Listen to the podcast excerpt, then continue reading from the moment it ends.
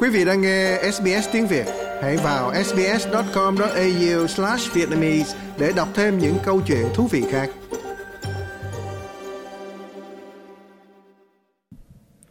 Tổng thống Joe Biden chuẩn bị tới Ba Lan để gặp gỡ các đồng minh nhằm trấn an họ về cam kết của Hoa Kỳ đối với khu vực khi cuộc xâm lược đẫm máu của Nga và Ukraine sắp tròn một năm.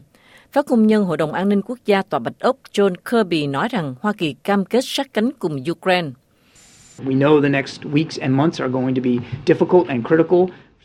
Chúng tôi biết những tuần và tháng tới sẽ rất khó khăn và căng thẳng, đặc biệt là đối với các lực lượng vũ trang của họ và Hoa Kỳ sẽ tiếp tục sát cánh bên họ. Nhấn mạnh sự ủng hộ của ông đối với Ukraine, Tổng thống Biden đã mời trong năm thứ hai liên tiếp đại sứ Ukraine tại Hoa Kỳ với tư cách là một trong những khách mời đặc biệt của ông tại buổi nói chuyện về thông điệp liên bang gần đây của ông. Mô tả cuộc xâm lược của Nga là một phép thử đối với thế giới trong bài phát biểu đó. Ông Biden cam kết Hoa Kỳ sẽ sát cánh cùng Ukraine. Putin's invasion has been a test cuộc xâm lược của Putin đã là một phép thử cho nhiều người, một phép thử đối với nước Mỹ, một phép thử đối với thế giới.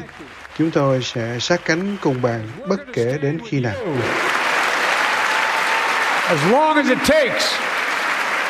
Ông Biden nhấn mạnh cam kết của mình đối với Ukraine tới công chúng trong nước và quốc tế, nhưng đó là một cam kết đang thử thách sự kiên nhẫn của một quốc hội đang bị chia rẽ gay gắt về cả chi phí viện trợ Ukraine cao và tác động của cuộc xung đột đối với nền kinh tế toàn cầu.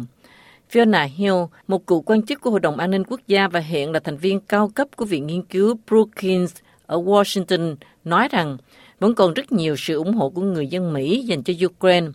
Nhưng cô tự hỏi liệu đảng Cộng Hòa có tiếp tục ủng hộ Ukraine hay không? Uh, với sự thay đổi trong Hạ viện, liệu tất cả các đảng viên Cộng hòa trong Quốc hội sẽ tiếp tục ủng hộ những thắc mắc về những tấm chi phiếu trắng cho Ukraine và liệu tiền đóng thuế của người Mỹ có nên dùng để hỗ trợ người Ukraine chống lại người Nga hay không? Những câu hỏi như vậy chẳng hạn. Tuy nhiên, sự ủng hộ vẫn còn khá phổ biến và nhiều. Một năm trước, Nga đã tập trung quân đội để chuẩn bị xâm lược Ukraine. Lúc đó, nhiều người ở phương Tây và thậm chí ở thủ đô Kyiv của Ukraine nghi ngờ rằng Tổng thống Vladimir Putin sẽ thực hiện những ý định đó.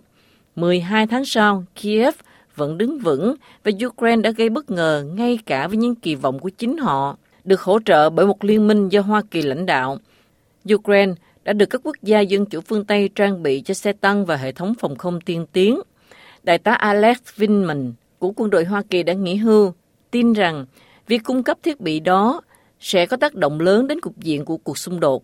Ông Vintman là cựu giám đốc Hội đồng An ninh Quốc gia, tin rằng nếu viện trợ đến đúng lúc, người Ukraine sẽ có thể ngăn chặn một cuộc tấn công của Nga. 2023 uh, is Bây giờ là năm 2023, dựa trên các mốc thời gian giao xe tăng và các thiết bị khác, thì rất có khả năng trong vài tháng tới, người Nga sẽ tiến hành một cuộc tấn công với việc ném gần như mọi thứ họ có vào đó. Người Ukraine sẽ phải đối mặt với điều đó. Tổng thư ký NATO Jens Stoltenberg nói rằng không có lựa chọn nào là không có rủi ro với mức độ can dự vào cuộc chiến Nga-Ukraine. Um, Một số lo lắng rằng sự ủng hộ của chúng tôi đối với Ukraine có nguy cơ gây ra leo thang. Hãy để tôi nói rõ, không có lựa chọn nào không có rủi ro. Nhưng rủi ro lớn nhất là nếu Putin thắng. Nếu Putin thắng ở Ukraine, thì thông điệp từ việc này đó là những người độc tài có thể sử dụng vũ lực để đạt được những gì họ muốn. Điều này sẽ khiến thế giới trở nên nguy hiểm hơn và chúng ta dễ bị tổn thương hơn. Đó là phát biểu của ông Steinberg tại Hội nghị an ninh Munich, Đức. Tại hội nghị này, Tổng thống Phần Lan Sauli Niinisto một lần nữa nhấn mạnh rằng đất nước của ông muốn gia nhập NATO cùng với Thụy Điển, nhưng quyết định này hiện nằm trong tay Thổ Nhĩ Kỳ. Dần dần, Thổ Nhĩ Kỳ càng bày tỏ rằng họ có thể phê chuẩn Phần Lan và chỉ Phần Lan. Và thậm chí chúng tôi đã nghe thấy một số tiếng nói rằng nếu Phần Lan sẵn sàng chia tách kiểu này, và câu trả lời chúng tôi rất rõ ràng, chúng tôi đã bày tỏ ý chí của mình cùng với Thụy Điển và chúng tôi không hồi đáp gì cả. Chúng tôi sẽ không chấp nhận hay yêu cầu bất kỳ hình thức chia cắt nào. We will not uh, accept or demand any kind of separation.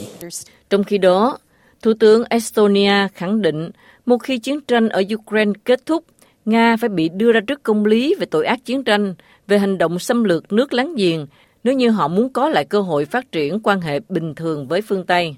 Kaya Kallas, Thủ tướng Estonia, một quốc gia vùng Baltic nhỏ bé, là nước đóng góp viện trợ quân sự lớn nhất tính theo đầu người cho Ukraine, nói rằng cuộc xung đột không thể kết thúc bằng một thỏa thuận hòa bình với việc đất nước bị Nga xén mất và Nga thì không phải chịu trách nhiệm gì cả.